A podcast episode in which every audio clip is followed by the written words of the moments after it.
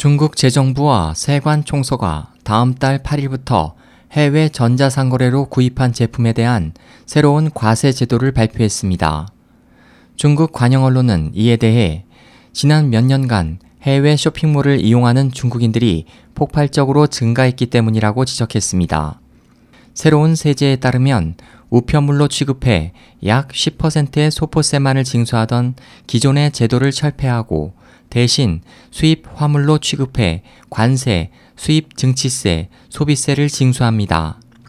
이를 통해 제품의 실질 구입 비용이 큰 폭으로 상승하게 됩니다.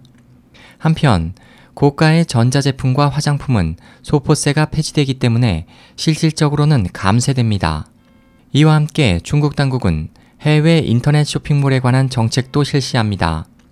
개인이 해외 쇼핑몰을 이용할 때는 1회 주문 상한액이 1000위안에서 2000위안 약 35만원으로 오르며 연간 구입 한도액은 2만 위안 약 350만원입니다.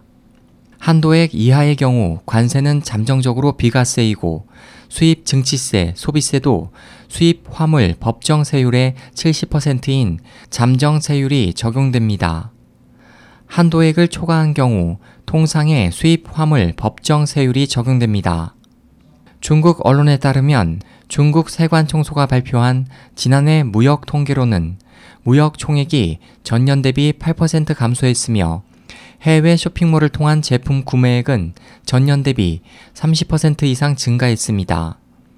2014년에는 중국인이 해외 쇼핑몰에서 구입한 제품과 해외 여행 중 구입한 제품 총액이 수천억 위안에 달했습니다.